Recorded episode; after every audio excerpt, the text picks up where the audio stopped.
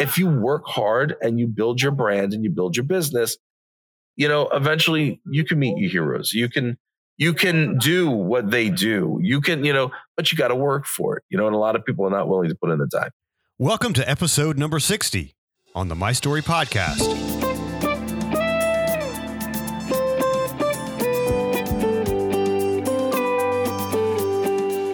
My Story podcast features interviews with leaders, influencers, and entrepreneurs, interesting people who tell their stories and the life lessons they've learned along the way. My goal is to inspire you to live a life of meaning and purpose. Hi, my name is Conrad Weaver. I'm a documentary filmmaker, storyteller, entrepreneur, and the host of this show, and I'm so glad you stopped by to listen to the program today. What does it take to succeed in the entertainment business?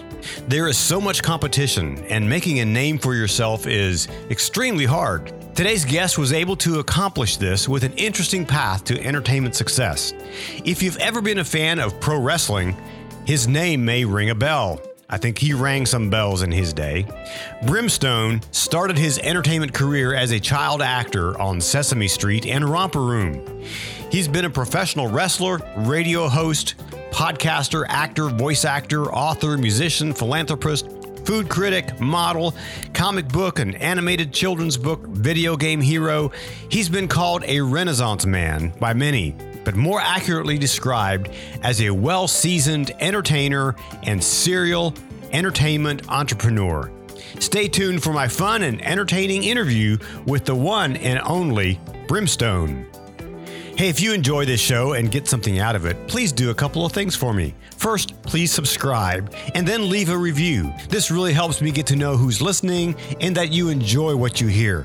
And you'll help more people discover the show, and perhaps they'll discover their purpose through the stories they hear. Thanks for being a part of this community of listeners. I'm so grateful for your support. And now, here's my interview with the one and only Brimstone.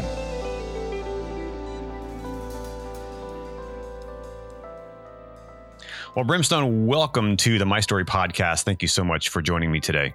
Oh, brother. First of all, let me say this. It is an honor and a privilege. Finally, Brimstone has made it to the My Story podcast. so very, very excited about this. Super stoked. And uh, brother, I'm ready for you. And and I'm I'm actually very excited about your project that you're working on. I don't know if you can talk about it out there, but you know, I, I know what you're doing and I'm all about it. I think it's fantastic. And that would be the PTSD 911 documentary. Yeah. So I have talked about it. It's public. It's people know about it. So okay. Yeah. So very cool very cool. And and i'm glad that you're you're spending time and devoting uh, you know your time and, and efforts to kind of help people uh, you know one through those times and two to tell their story because it's all about the story right? yeah, absolutely. That's why i do the my story podcast. You know i started the show a few years ago because I'm getting older. I'm 56. Just turned 56 a couple weeks ago. It's like oh. pretty soon I'm going to be too old to schlep gear all over the country.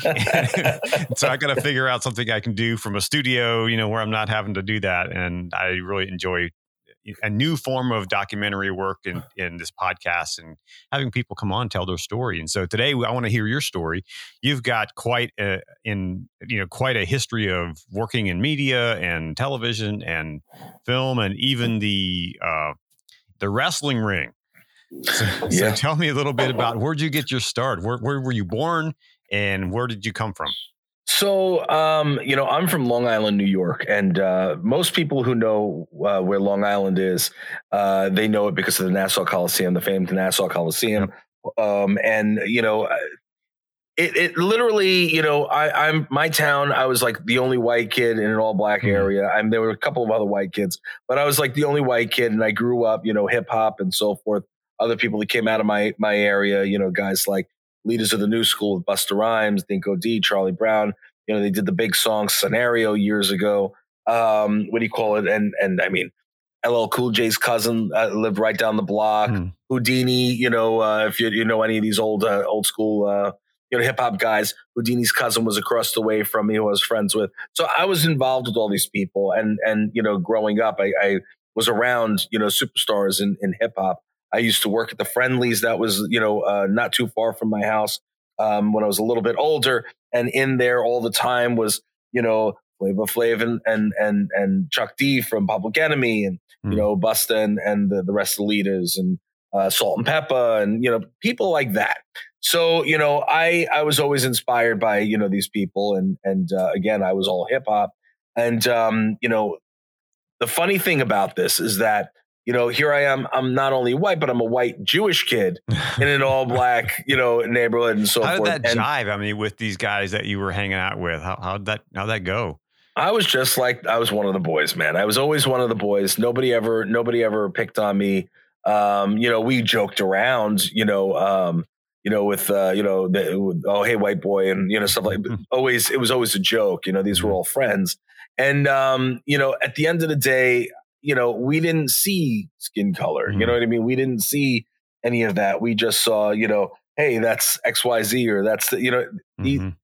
nowadays, you know, there's a lot of, of of racial friction and and so forth out there, and um, you know, when people can just realize that we're all people, and um, you know, everybody is just trying to you know make their make their uh, live their they'll live their life and build their legacy in life and and you know take their own paths you know we'd have a much happier world you know people mm-hmm. would just understand everybody's the same we're just you know mm-hmm. we're, we're, right. you know um, that's that's that's pretty much my view on that but yeah a white Jewish kid in an all black neighborhood was a very interesting was that, thing. What was that moment when you kind of figured out, hey, you know what? I want to get into show business. I want to get into media? What, what was that path like? Did you go to school so, for it or what? So I started, I, I, started at five years old. So before all that, um, my mother uh, had decided she wanted to take me into Manhattan and she sat me down with a, uh, uh, an agent. And I, to be honest, I didn't even know I had an agent and had mm-hmm. representation when I was five up until literally a couple weeks ago. We found the paperwork sifting through mm-hmm. papers um, and what's really funny because I got my start on Sesame Street, so my my my um, what do you call it? My uh, debut in entertainment was I was one of the child actors on Sesame Street, and I also did Romper Room. So so I actually found, which is amazing, and I was super psyched about it. Is I found my contract with with Children's Television Network. Mm. So I actually have all of this really cool stuff which will eventually go into the book, um, you know, with, that I'm that I'm writing. Mm-hmm. Uh, I started a, an autobiography years ago, and um, now I, you know, it just it took a back burner because there's so much going on all the time, and I was like, you know what, this is just a little bit of the story. I got to tell more of the story, mm-hmm. and you're all you know what I'm talking about because you are the My Story podcast. but um, you know, for me, I I um I got bitten early by the bug simply because I was already in it. Mm-hmm. Um, my parents were divorced, um, so my father and my my mother started having um, you know issues when my mother was trying to bring me into the city to do auditions and so forth. And then my father was like, "Oh well, that's my weekend or that's my day," mm-hmm. and you know there were arguments. And finally, my mother said, "Just all right, well, I give up, whatever it is. Mm-hmm. Um, and it wasn't my father's fault. It was just you know, it is what it is. And it was they had a you know a lot of head to head when I was a, a kid. That being said, um, you know, my next love was was art, um, and I wanted to draw. I wanted to be a, um, a famous artist. That was my dream. Loved loved you know Spider Man. Loved the X Men. I loved GI Joe was my thing, mm-hmm. and you know uh, what do you call? It? We used to play GI Joe all the time when we were kids, and uh, one of my best friends um, growing up, Victor. You know, we'd have all the GI Joes, and we even figured out a way to do stop motion animation mm-hmm. with the mm-hmm. characters, and we were just having a good time, you know, as as kids. But what do you call it? The um, and that comes full circle also if we get to that. But um, what do you call it? The the art thing. I wasn't bad. I was pretty good. I was a decent artist when I was a kid, and uh, I still have a lot of the papers and a lot of the artwork, you know, today. Mm-hmm. I'm still going, wow, that that wasn't bad for a kid that age. But what what really took me um, to the next level was when I got behind uh, the drums. Uh, in mm. in elementary school, we had um, you know everybody takes violin. Right. Everybody's stuck taking you know violin first or the recorder, mm. yeah. you know, the recorder. and I said, all right, you know, for me, um, you know, that wasn't the best, and you know, I, I did it, and and you know, I learned. Um, not that I could ever play it now, mm. but I learned, and I was like, all right, you know, it is what it is. But then when we got a little bit older, I think it was the, the next grade up, we were able to join band. Hmm. And I had the option of the, the, instrument that I wanted to play. And I was able to pick drums and hmm. percussion. Mm-hmm. So that was the new love. And um, for that, I became a drummer and and uh, what do you call it? I became a musician. And uh, man, when I tell you, look, I took that pretty far. I toured the world with it. I, I you know, I went to college for it. You know, and um, I did a lot with music. And and honestly, I I would have I'd still be doing it if I had time. it's just I got sick of being in a five way marriage, which is why I got out of music. You know, mm-hmm. and uh, it was just I needed a break. I needed a break. Mm-hmm. But that that was your uh, what was your move into uh, into wrestling, into the, the world of wrestling? So pro wrestling had always been something that I was interested in. Um, I never thought, well, I'd go and become a pro wrestler. Who, have, so I guess some people think I'm going to be a wrestler when I get older, but um, you know, I that wasn't in, on my radar. Um, I just loved wrestling. Um, when I was a kid, again, you know, um, in there, you know, we we kind of fast forwarding, backing up, and fast forwarding again. But I wound up um, in my middle school years. Uh, my mother didn't want to send me to the local middle school. She's, it's too rough and blah blah blah. I'm like, I'm fine. These are all my friends, and she's like, no, it's too rough. And she wound up sending me to a private Jewish school, and uh, which was culture shock mm. because it was all white guys and gals, and you know what I mean, and all Jewish. And I, it was it was culture shock for me as a, a white Jewish mm-hmm. guy going to white Jewish school. It, it, was a weird it was a weird situation because that wasn't what I was used to. Mm-hmm. So that being said, um, you know, and and it all makes sense. Uh, so so I wound up going, um, you know, uh, at, at, very first I, you know, it was hard to make some friends because I was the odd man out. I was the white kid that listened to hip hop, um, which is nowadays that's the norm. And, but you know, I, I was different, mm. um, and eventually, uh, you know, I began ma- making friends, and um, you know, once I made the friends, you know, I was invited to parties. And one of the things that was very big was we used to do wrestling parties. Hmm. So we would go for, you know, the big, you know, big, big shows, whether it was WrestleMania or, you know, SummerSlam, whatever it was.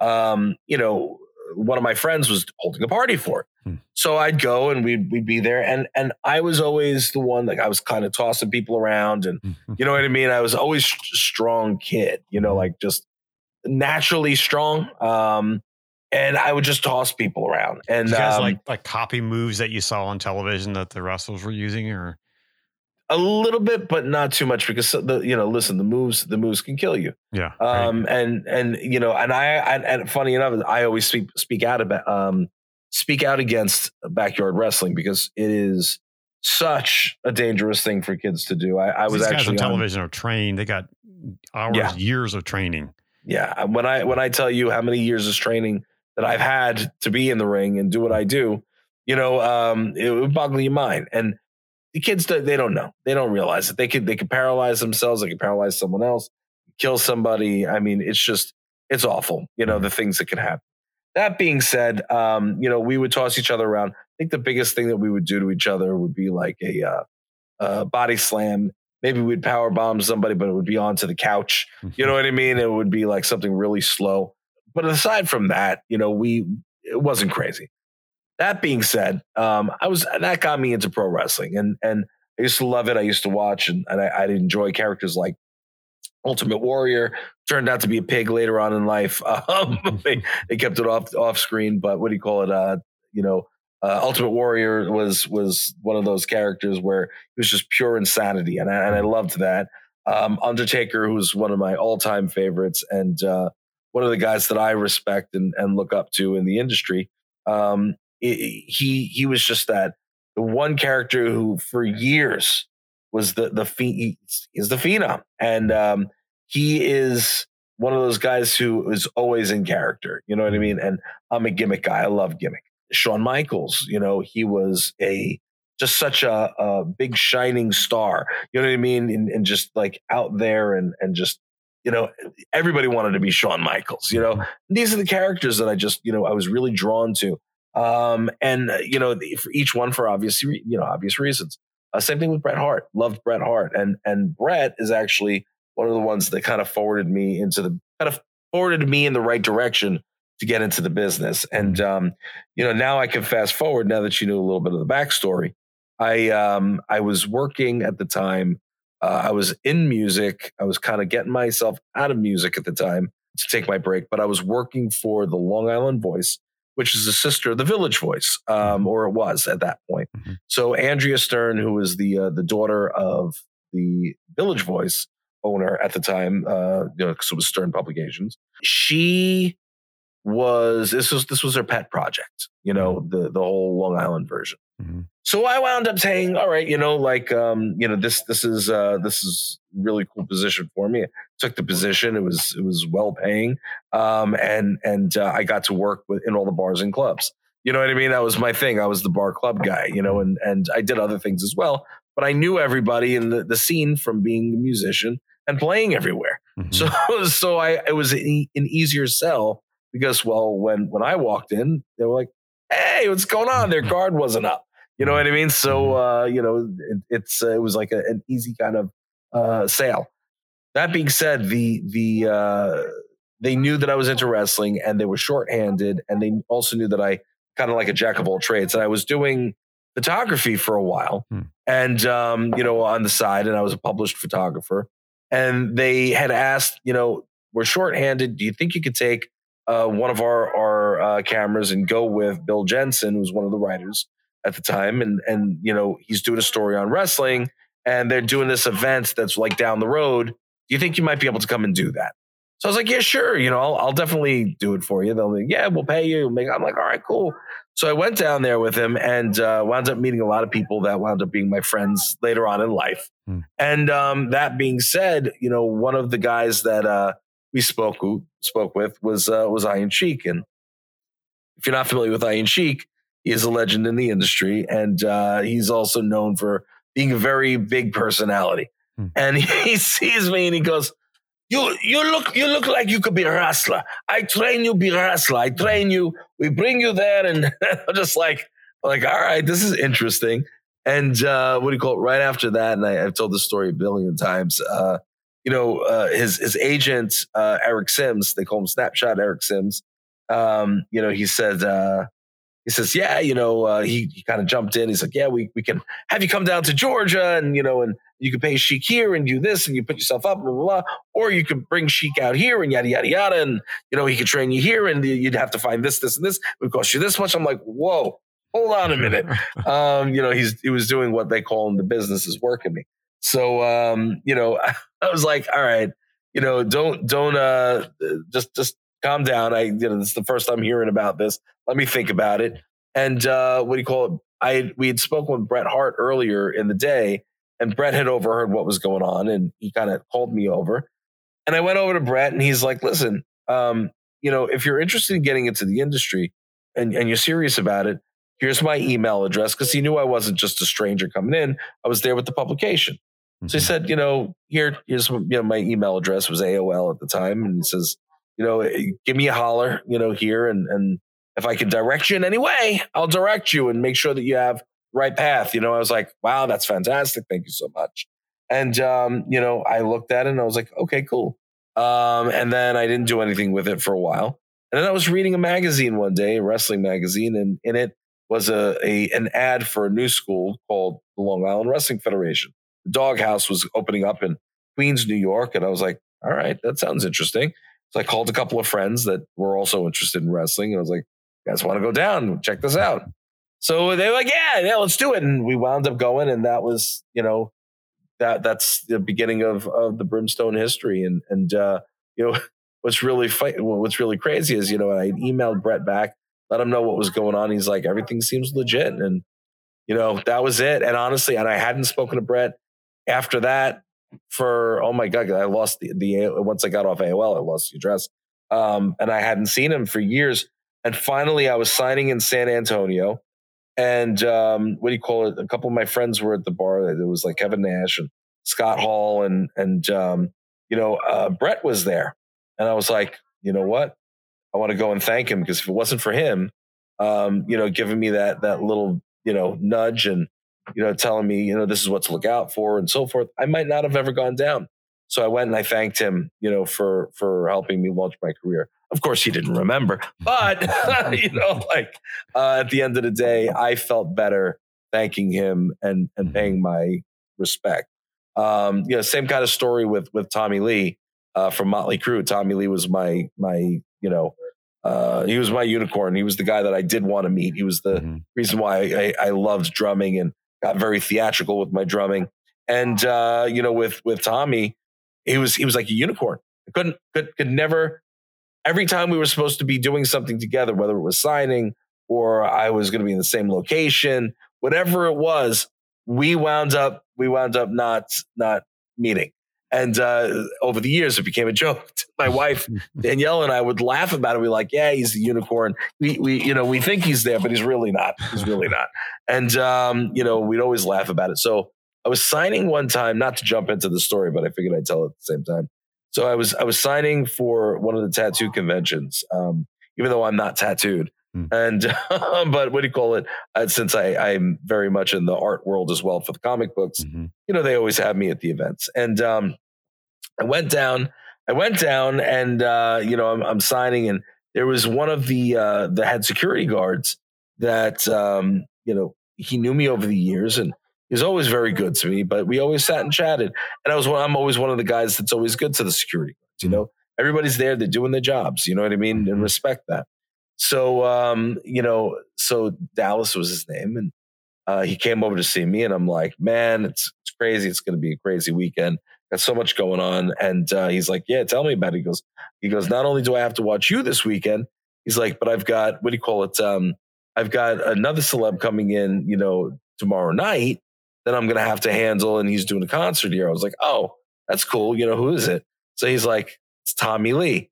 Hmm. I start laughing. I'm laughing. I'm like, that's funny. So I tell him the story of how every single time we're, we're supposed to meet, and eh, you know, and and it's and these were well planned out things, mind you. Mm-hmm. Like I I was able to get into. I was supposed to host an event at a big club with him.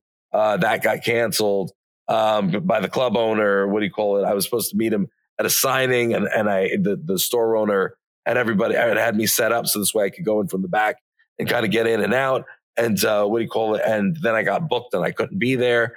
There was like you name it. There was like every issue in the sun under the sun, and I and it just didn't happen. So he said to me, he goes, he's laughing about it. He goes, "Well, you're going to meet him this weekend." I was like, "Yeah, okay," and I laughed. I was like, "Yeah." Okay. So I was like, "Something will happen. It's not going to happen." He's like, "I'm telling you, Brim, it's going to happen this weekend. I'm going to make it happen." Okay, whatever you say. So um, I uh, I waited uh, for him. He said, um, "No, I'm sorry, I didn't wait for him." He said to me uh, for the the Saturday night, he's like, "Listen, make sure don't leave at such and such a time. Meet me. I'll meet you at the booth, and I'll walk you. I'll escort you downstairs, and I'll bring you over, and, and we'll go to the dressing room, and, and I'll introduce you." I was like, "Yeah, okay, whatever." You know, I was I was just so not having it. Like whatever, whatever you say. Um, I went to say goodbye to one of my uh, one of my buddies who was also there, and um, you know, and because I was leaving, and he, Dallas comes running around the corner like searching for me. He sees me, he's like, "You!" And now, mind you, this is a big dude, and I'm a big dude, but he's a big dude. So you, I told you to stay over there. I was coming to get you. He had a line of security guards. They grabbed me and what do you call it? They escorted me down throughout the entire. It was the casino the Resorts World Casino, walked me all the way through, and brought me to his dressing room. Hmm. So now I'm like, okay, this is interesting. I'm outside the dressing room door. He goes in. I'm at the dressing room door, legit for about 45 minutes to an hour, waiting for him because what do you call it? I guess they were doing whatever they were doing in their rituals. And, and I, so I'm sitting here going, eh, this is still not going to happen. So I'm ready to start walking away. And then the door opens and Dallas pops his head out. He goes, all right, give me about five more minutes. I'm like, that's all I'm giving you, brother, because I'm I you know it's late. I've been signing all day. I want to go home. So um, what do you call it? Sure enough, five minutes later, he opens the door. We go in, and I'm like, all right, what's the joke? I'm waiting for the joke. I'm waiting to be punked. You know, and and and sure enough, Tommy was behind the curtain, and uh, we call it, we went in. So I was like, I have to screw with this guy. I respect him. I, you know, I respect him, but I got to screw with this guy.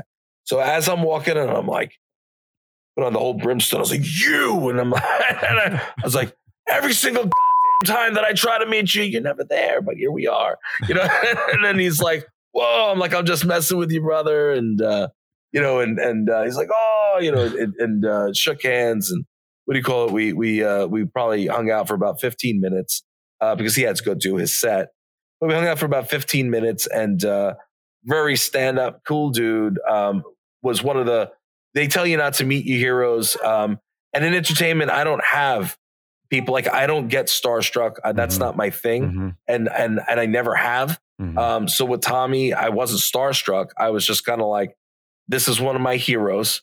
Mm-hmm. And I had the opportunity to finally meet him after all of this. Mm-hmm. My wife was cracking up because we were laughing about how we finally caught the unicorn.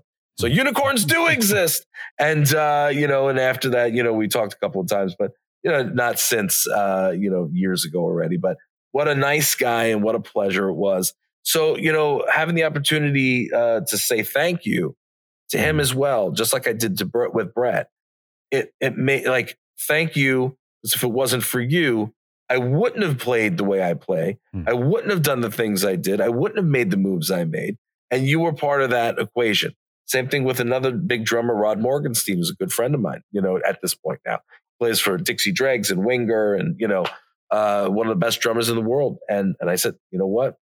Thank you. You know what I mean? Thank you for being you. You were on my wall growing and they up. don't even know that you're you know you're kind of following their footsteps or being inspired by them right well they they did they did after i told them right right, right. but up until them. then they didn't you know up until then they didn't i mean and, and i've had you know a great so you know years later you know, you're thinking you know when you're a kid you don't know you know you just you're aspiring you know you're mm-hmm. aspiring and you're, you're you want to do things and you you you want to emulate people and i used to have on my wall, I had a, a whole drum room back back in the day, and um, on my walls were Tommy Lee and Rod Morgenstein, Fred Coury, uh, Jimmy DeAnda, these all these different drummers, you know, that I respected, and and Rikki Rockett, you know, like different different players, different types of music, and these people are my friends now later in life, you know, mm-hmm. and um, you know, it's it's it's just a bizarre a bizarre turn of events where it's like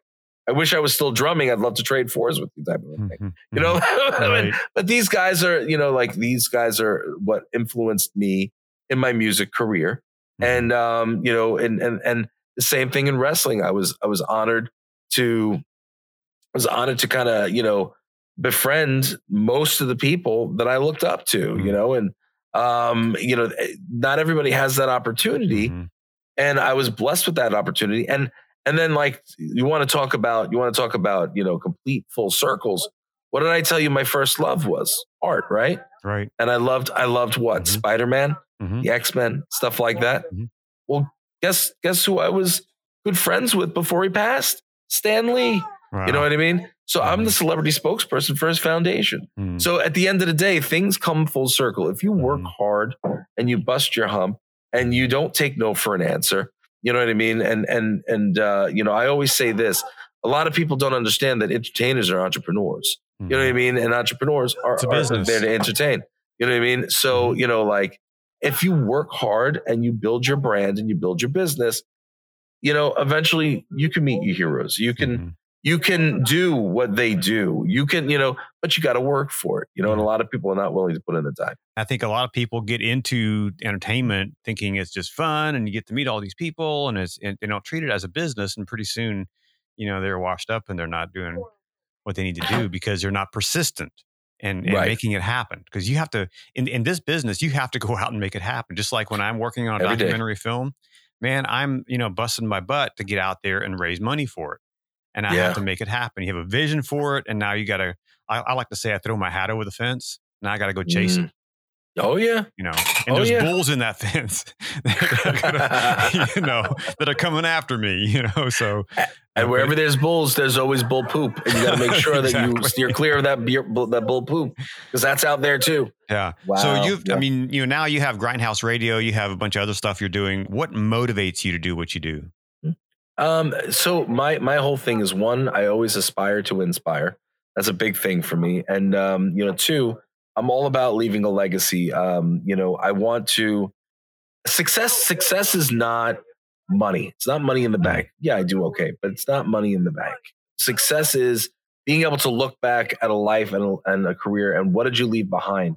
And I like I would like to think that I left the industry and the world better than the way I came into it. Mm. You know what I mean? And that's that's for me, that's that's a big a big thing. So leaving a legacy, you know, and uh, something that you know, people will remember me, giving my family enough to remember me by when, when I'm eventually gone. You know what I mean? For years to come. That's that's what it, it's all about for me. You know, like You know, there are some and- people. And in this business, there's a lot of distractions. I mean, Oh yeah, you know, there's so many distractions. And what do you do to stay focused on your objectives?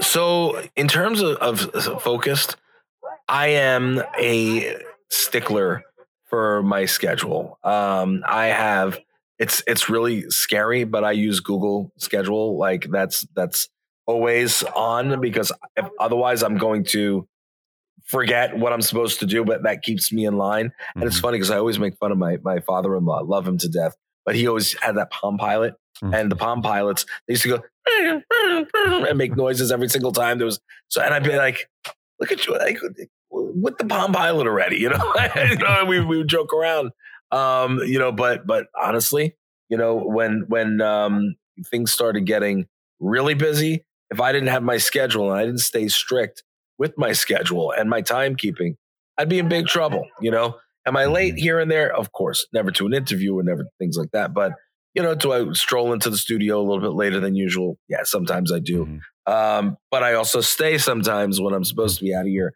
at five or six. I'll be here till nine or ten. You know what I mean? So Right. like I'm always working. Um, you know, there's it's it's difficult to stay focused on multiple projects when they're all going on at once. Mhm. So time management is a huge, huge, um, you know, assist there. You know, it's kind of like that, that is the assist, knowing how to time manage. Mhm. Um, and a lot of people don't have time management skills. It's one of the best skills that you can you can learn. Um, simply because you know there's just so much time in the day, and you need to be able to fit everything in, and you can't forget what you're supposed to be doing. Um, and again, I treat everything like such a business that you know, even even feeding my dog, you know, that's that's it's in there. It's you know, all right. Well, the dog's got to eat. Blah blah blah. well, you know, someone once said if it's not on your calendar, it won't happen. Right. It won't. It won't. And it's and it's scary because um, you know, I I put like almost everything in there. And uh my memory is pretty decent for the most part, even though I took a couple of bad chair shots to the head um over the years. And that was that was from my wife, not necessarily in the ring. Um no, but, but you know, I'm I'm not only am I a schedule, you know, uh monger, but my wife is even worse than that. Mhm. So she is the keeper of all schedules as well. So God bless my wife. I love her to death. She kind of keeps me in line. She's like, Aren't you supposed to be here? You know, right now? I'm like, Oh yeah, you're right. I better go. You know, um, no, but she's uh she's great, you know, because she doesn't only hold my schedule, she holds hers and all the kids' schedules. Mhm. So now, you know, she's got um we've got a, a, a program that we use or that she uses and um what do you call it? That kind of keeps all the schedules in one and uh, anything that I add will always go to her schedule. And then she'll yell at me when I double or triple schedule myself for some certain things during the day. and she's like, so with, with um, everything going on and you know, cra- you know the way life is these days, what do you do to keep yourself from plateauing? What how, what do you do to grow in your business, grow in your personal in, in your personal life? What do you do to really uh, you know be, you become the better you? the the and I love the I love the fact that you just said the be the better you. My big thing, and and I always say I say it to my my um my co-hosts and my my you know um uh, a lot of people that I know. I'm a, be better, be better. There's always somebody going to be better. Be better. You know, you're doing this, you're doing well. Be better. Aspire to inspire, grow. Um, so for me, I'm always thinking of the next um the next thing and and you know what makes sense so like with with wrestling you know for example with wrestling. What comes after wrestling? What are you going to do after you you know you're you're you're a pro wrestler. What can you do? What's next? Well essentially wrestlers are big superheroes right? Mhm. so why not take the wrestling character that's already well established you know who who the character is what the character is take it out of the wrestling ring and make it into comic book. Mhm. so I spun the Brimstone brand into a comic book. Um, then we spun that into an animated series, into toys. What's the next natural progression? Is what I always say. What's the next natural progression? Now here we go. We've got the the the the um, you know the comic book, the animated series, kids books, toys. Now um, here we are on the road, and now I have to support all of said products and said you know projects. So when I'm out there and I'm signing at conventions, well, I didn't want to be just like I did in music, seeing the inside of trains, planes, automobiles, vans, and you know, uh, you know, maybe stadiums and and uh, you know hotel rooms. I said I want to see where I'm going to be. So I started a show called Food Hound Tidbits with with my uh, couple of people that worked with me at the time, and um, you know, we while we were touring, we did a food series. Now this was before this was before everything was kind of out there on YouTube and on social media. This was back then. So Food Hound Tidbits was born. And what's the next natural progression for a food show? It's food products, right? Mm. So I had that. My sauce and seasoning line was born. Coffee line was born. You know, uh, candy line was born. Chocolate bars, and and it all kind of spins. Now you might say, well, how do you go from this to that to the next thing, and and now you're doing a, the Grindhouse Radio podcast? everything I do, my friend, is all linked together. Mm-hmm. And I'll, I'll, I'll tell you how it's linked together. So in the comic book, there is uh, it's called Brimstone of the Borderhounds is the comic book. Um, and and if you're not familiar with it, fun read. What do you call it? We were uh, we were the only independently owned and operated comic in every Barnes and Noble B Dalton in the, in the world. Hmm. Um, so that was a big deal. Uh, the, the the characters themselves, when they're not you know, uh, doing their jobs, and I don't want to give too much away. But when they're not doing their jobs, they hang out in a bar and grill in hell called heaven, complete with stairway. Get it? Stairway to mm-hmm. heaven. Anyway, sure. So in heaven, in the comic, they have grub munchies at the bar, the little you know candies to eat, and then they have their, their um, sweet heat treat wings, flavor behavior snacks, uh, taste bud tangos, this, um, and grindhouse burgers Hmm. all of these all these products are in they're they're real. So hmm. if you're a fan of the comic, you could get them in real life. And if you don't know what the comic is, now you do know what the comic is because the sauce and seasoning is from the comic itself. That's so that's cool. tied in. Now, if you notice, I said grindhouse burgers. I have a grindhouse seasoning, the grindhouse radio. You're always on the grind. You grind hard. We work hard. We hmm. grind hard. It's the house of grind. So that's where the Grindhouse Radio came from. Mm-hmm. So now you see how everything is all tied together. And cool. and and Grindhouse Radio is a pop culture show. Mm-hmm. We talk to people in pop culture. The comic book is comics pop culture. You know what I'm saying? Mm-hmm. So all of this stuff ties together in a in a way that, you know, people go, "Oh, all right, you remember that old song thing to make you go, hmm, you know, mm-hmm. mm-hmm. that's that's what I that's what it always turns out to be. Um, so yeah, I'll have, um, I'll have challenges or maybe even setbacks really help shape who you've become. So failure is the seed to success. Hmm. Um, you need the seeds of failure in order to succeed, because what happens is is first of all, I don't care who you are, nobody gets it right the first time, and you have to learn from your mistakes. And if you don't learn from your mistakes, it's a big problem. Um, you will never move forward. So you, once you once you fail, which is a fantastic thing. People say, What? That's not a good thing. It's a fantastic thing. Once you fail, it puts you in a perspective. You figure out why you failed.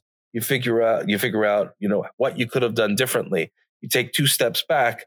You now you can take 10 steps forward because you've learned from that mistake until your next failure.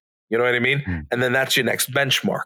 Now, hmm. once you hit that benchmark, maybe you have to take two steps back, but you now you have another couple of seeds to plant success. Now those extra vines are going to pull you up to that next level. And now once you get there, maybe you have another fail. You see what I'm saying? And so on. So there, there's never a top. There's never a top because you can always continue to climb. You know what I mean? But at you the end of the day, get to where you can kind of rest on your laurels and say, "I've arrived." Right. right. To mm-hmm. to his dying day, and I'm gonna I'm gonna tell you this flat out. Um, Stan um, was a beast. He and in his 90s moved around faster and more coherently than most people that are our age. You know mm-hmm. what I mean?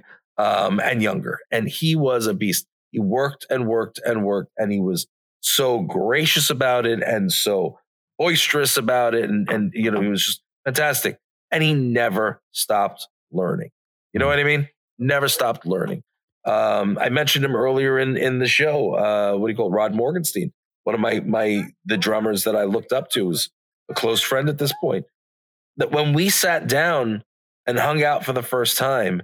And we were like, all right, let's go out, let's break some bread, let's you know spend some time together.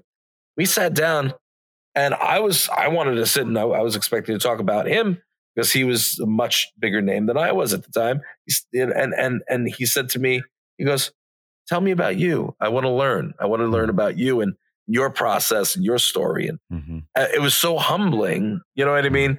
To have a one of your heroes to ask you things like that. It's because you never stop learning. You never stop. You know, you never stop growing and and building. And you also grow and learn and build from the people that are around you. I, I'm good, man. I'm real good. But but I couldn't do this on my own. I have people like Tom Greer, who's actually in the studio with me now. It's one of my partners, one of my my my freaking rider dies. You know what I mean? The same same thing for Kim and Dragna, you know. So these are my co-hosts on GHR. You know, the, so Grindhouse, I couldn't do it myself. Mm-hmm. Yeah, I'm I'm a front man. I can talk and and and people know my know me, they know the face. And and you know, if you want to put that leader thing on there, great. But we're a cohesive team. I mm. can't do it without them. You know what I mean? And um, the fact of the matter is, is is that you learn. Tom might not have as much experience in certain things that I do, but he sure as hell has a great outlook on a whole bunch of different things that I didn't necessarily knew existed. Mm-hmm. You know what I mean? And and that gives that gives us a new and, and different edge when we go into things on the podcasting side. Mm-hmm. I hope hmm. I'm making sense. Yeah. Do you, you think know? that there are perhaps, you know, celebrities who perhaps didn't, you know, they had a kind of a you know one and done event a lot because they weren't willing to grow and learn and to learn from others yes and there are also a lot of people that um, they have a success and then they want to hold on to that one success mm. and they're afraid to take another step um, mm. because that's that's you know their spot has that's fear ever, ever like like paralyzed you fear has never paralyzed me no um, I've always been pretty steady moving. You know what I mean? Um, and now, now I would be lying if I said that before I went up on stage in front of a few thousand or a few hundred thousand people. You know what I mean? That I wasn't kind of like a, getting the butterflies and, you know, mm-hmm. but I go out there and I do my job. Mm-hmm, you know what sure. I mean? Mm-hmm. Um, but you know, and and anybody who's in entertainment, I don't care who they are or what they say, everybody gets the same butterflies in their stomach. Mm, sure. You don't go out there. It, I don't care who you are. Once you hit that first chord, or once you you know speak that first word, or you know everything kind of falls into place. Mm-hmm. But everybody still it's nerves. You know what I mean? It's yeah. it's part of you. You know.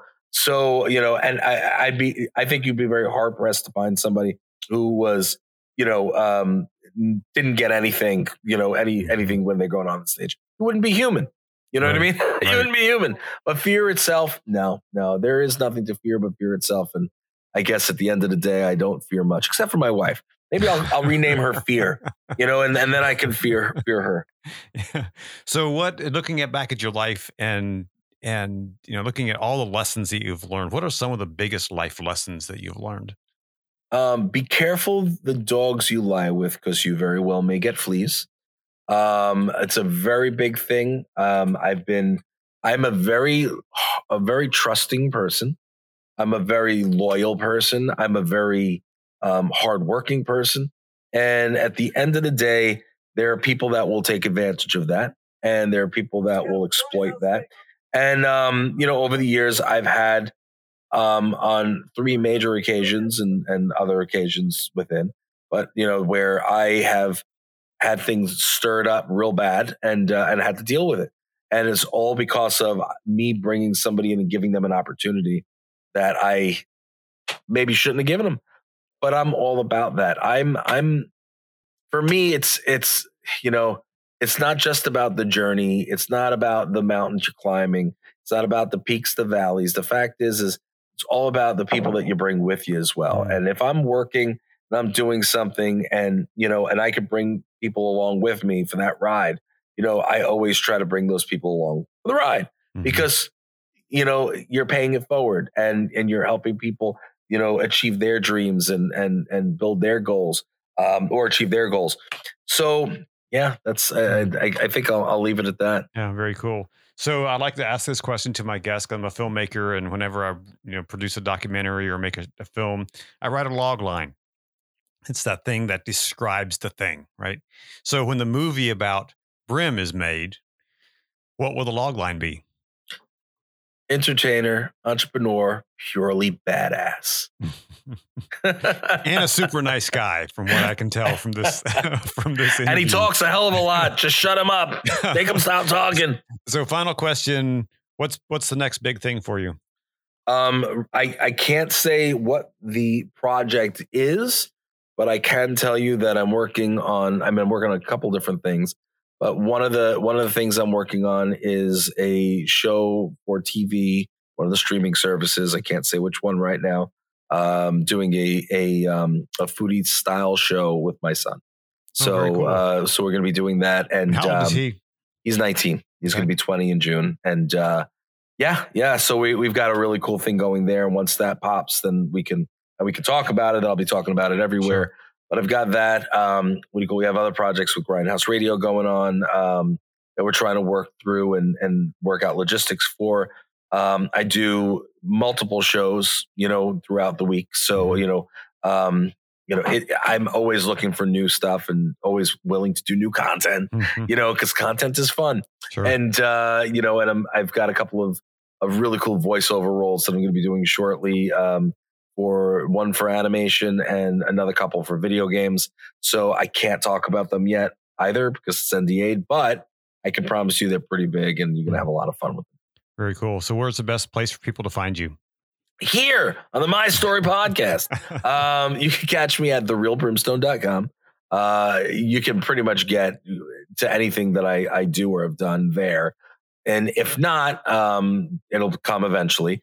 But I'm also very active on my Instagram. Uh, if anybody is looking to reach out to me, you want to talk to me, you want to have a question, uh, at the real brimstone is my Instagram account, and um, I'm the only one who does any of the responding there. It's only me. I don't have my wife do it. I don't have an assistant do, do it. yeah, I do it myself. It's funny that you say minions. My um, are you a Star Wars fan? Uh, I, I mean, yeah, I'm I'm a fan of in, in a way, yeah.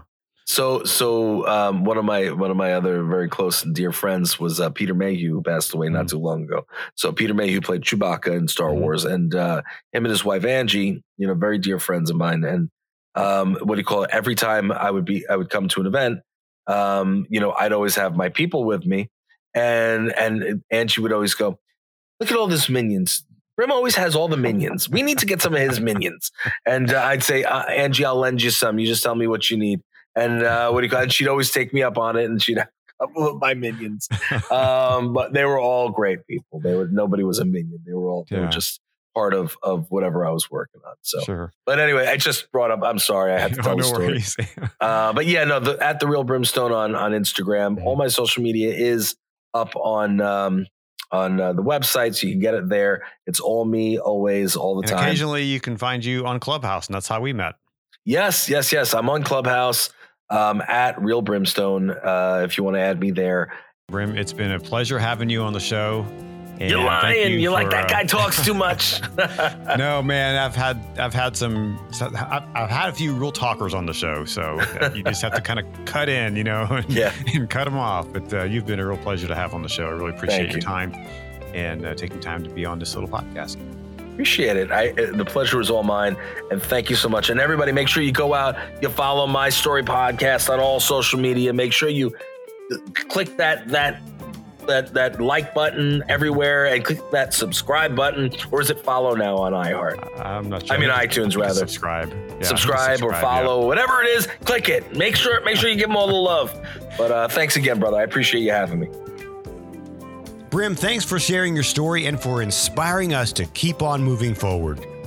Thanks for listening to the show today. And if you enjoy what you hear, please leave a review and a rating.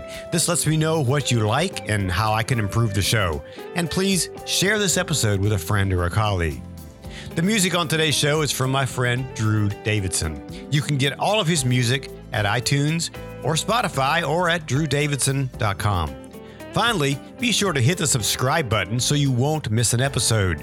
Thanks for listening, and I'll talk to you again next time on the My Story Podcast.